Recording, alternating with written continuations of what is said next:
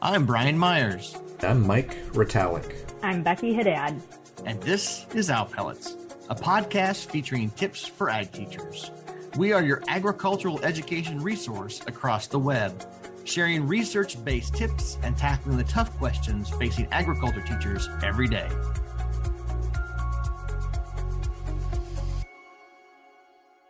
Hey, everybody, welcome back. We've got the crew here to talk about the developing brain and what that means for us as we look to facilitate learning.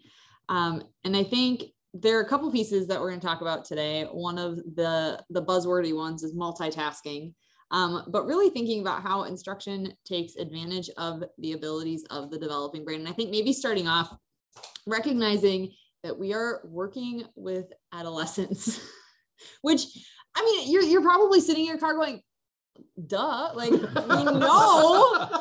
Thank you for finally recognizing that this is what we do. We do this every day. So how do you but, define adolescence? The way they act or their age? We're not talking about the people in this room right now. Uh, that's fun. But I think so, but but part of that, I think sometimes while we don't forget that we are teaching adolescents, we forget that their brains are still developing. And there are things that we need to keep in mind about how the brain develops, about where our students are actually at in that brain development process that really kind of inform what we're able to do, especially when we're thinking, even especially when we're thinking from middle school through senior year in high school. Mm-hmm. Well, it, this whole this whole conversation around this report on how people learn, I, I it really kind of comes into this piece with this development, and, and goes back to the the sleep and the uh, nutrition and that's what like being so important. And and again, goes back. Said again, the sleep. And I was just shocked by this and really hit me about how important. I knew it was important, but the impact it has physically on brain development was really got my attention. Brain development, memory, mm-hmm. short term, long term memory certainly has a, um, an important impact on that. And so I think it's worth having a conversation and really spending some time thinking about um, brain development if we're going to really think about student learning and student engagement and, and the, and the role that it plays and making sure that students we develop learning activities we engage with students at the right level to make sure that we meet students with where with where they're at mm-hmm. and also knowing that um, and, and this is this is the art of being a great teacher knowing that students are along a continuum of that development stage. And so, mm-hmm. how do we find those sweet spots and how do we differentiate instruction?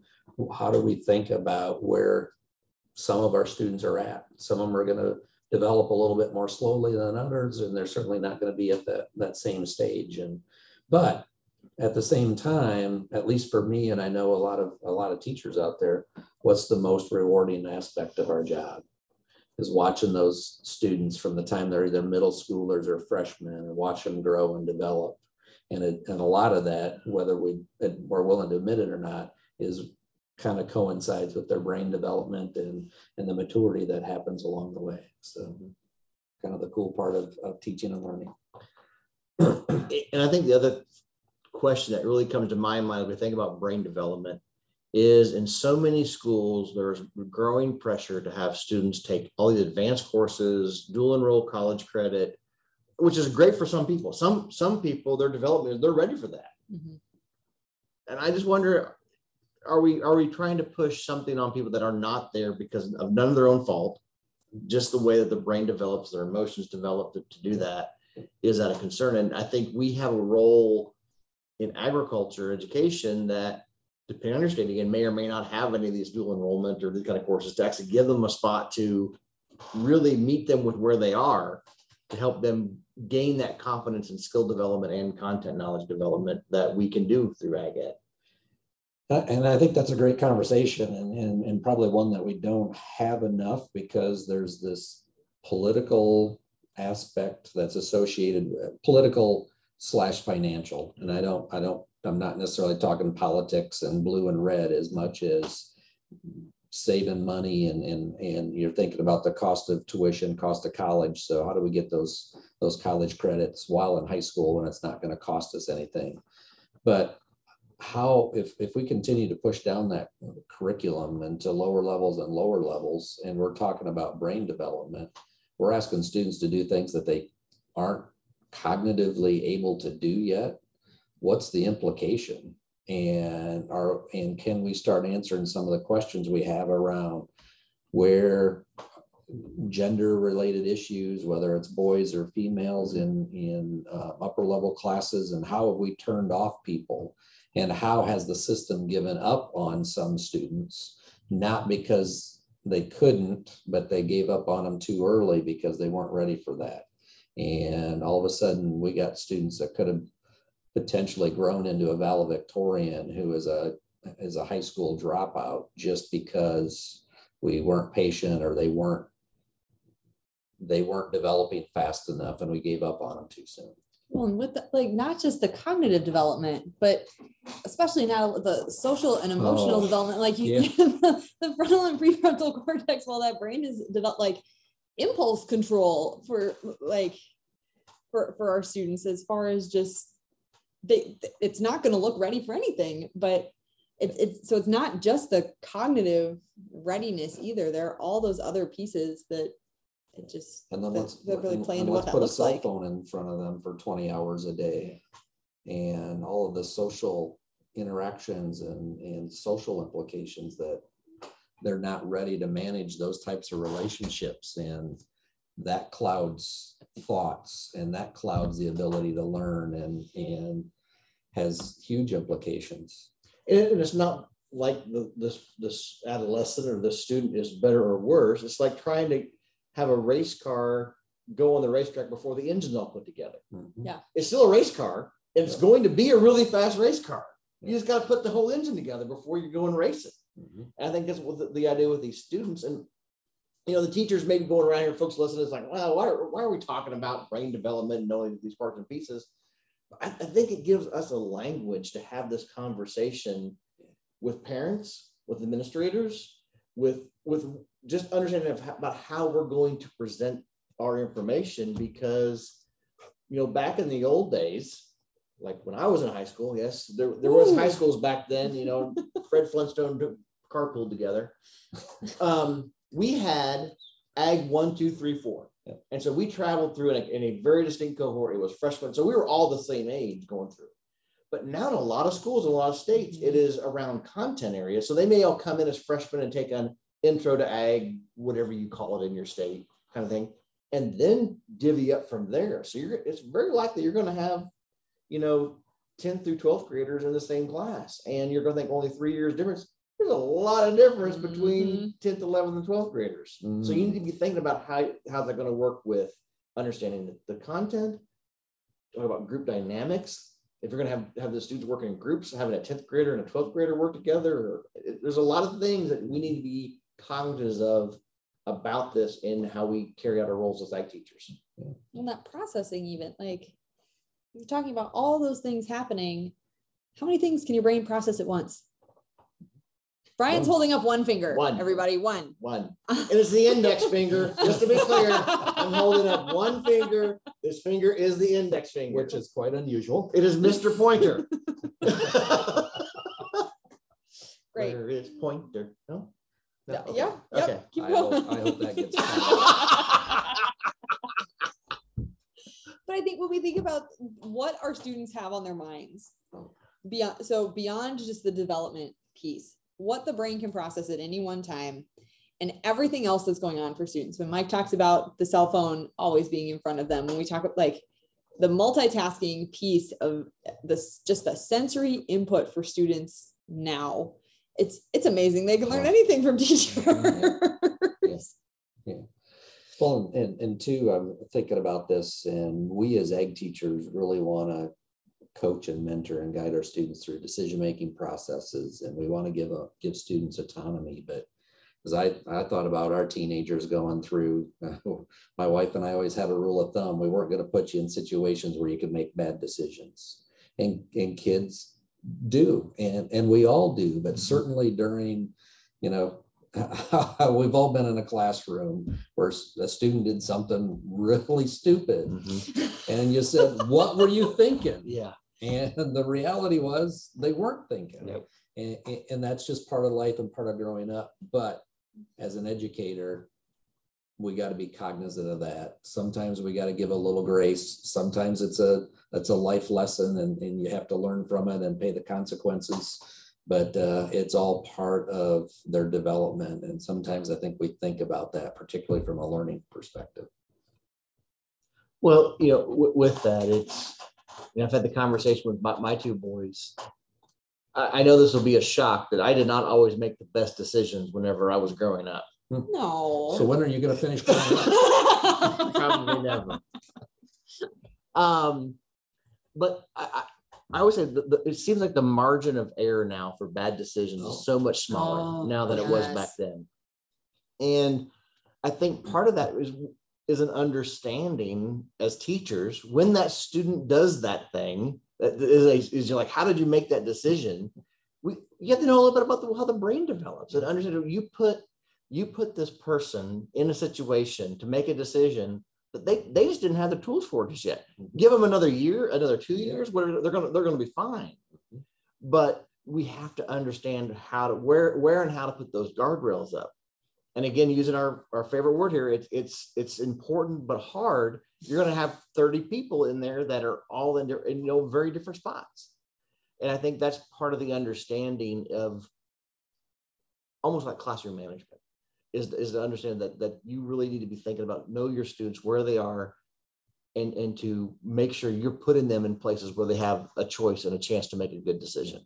I think that's a good opportunity for us to think about how then do we orchestrate learning with brain development in mind. And I think how people learn has a couple big areas that they think about. Here we think about metacognition, executive function, self-regulation, and then deeper and higher order learning. And I think it's the the thing that struck me as I read it is it's not saying here are the methods Yeah. you employ. Here's the here's the demonstration you give. Here's the amount of time you lecture. Here like when we're thinking about orchestrating learning, we're really thinking about what are those thought processes we are trying to engage with our students. And I certainly think, thinking about those, the, the other thing that comes to mind, and, you know, a lot of times we're talking about continuums, but I'm thinking about middle schoolers and elementary where it's very directed learning and how we as ag teachers can help students transition from that self-directed to kind of a self, I'm sorry, from a directed type of learning where the teacher's in control, teacher, teachers manage all of that learning to, by the time they're high school seniors, can they move and transition to more of a self-directed role where they can um, think about what they want to learn, how they want to learn it, and the best way to learn it, and, and really manage a lot of their own learning instead of counting on someone else to give it to them all the time. And I, I look at these and you know I see the word metacognition. I mean, it sounds like a seven dollar word, and I wish we could come up with something easier to think about. And it's always always making pause, but it's just the idea: to how do we teach students to reflect on their own learning and assess how am I doing, what am I doing, what what more information do I have, and and you know I'm looking at a little behind the scenes. We got our little notes for this this this uh, conversation that we're going from. Believe it or not, there, there was pre- preparation and I, I see we're talking about these things for orchestrating learning, and the thing that just scares me to death is that this becomes a checklist that a principal uses to come into a classroom. Well, am I seeing metacognition? Am I seeing executive Yeah. function? And you aren't Am I going to seeing- see those things though. That's where it's Yeah. like, And I'm like, maybe we oh, got some safety in that. yeah, and it just scares me to death when we say, okay, ag teacher, I need to see in you know every 20 minute segment one time of higher order thinking. You know, no. And we go back to some of the other pro- podcasts that we have, and we talked about SAEs and project based learning and solving these real these real problems. Um, that's where this things on, on metacognition and higher order thinking really comes into play. And, it, and it's one of those things you may not see it all the time. Yep. And this really deep thinking and deep learning might not be appropriate every single moment in the Mhm. classroom. You might have to do these various levels along the way. And I think that's why we're calling these teachers as professionals. You, you're the professional to know how to how to prescribe which thing to do at what time.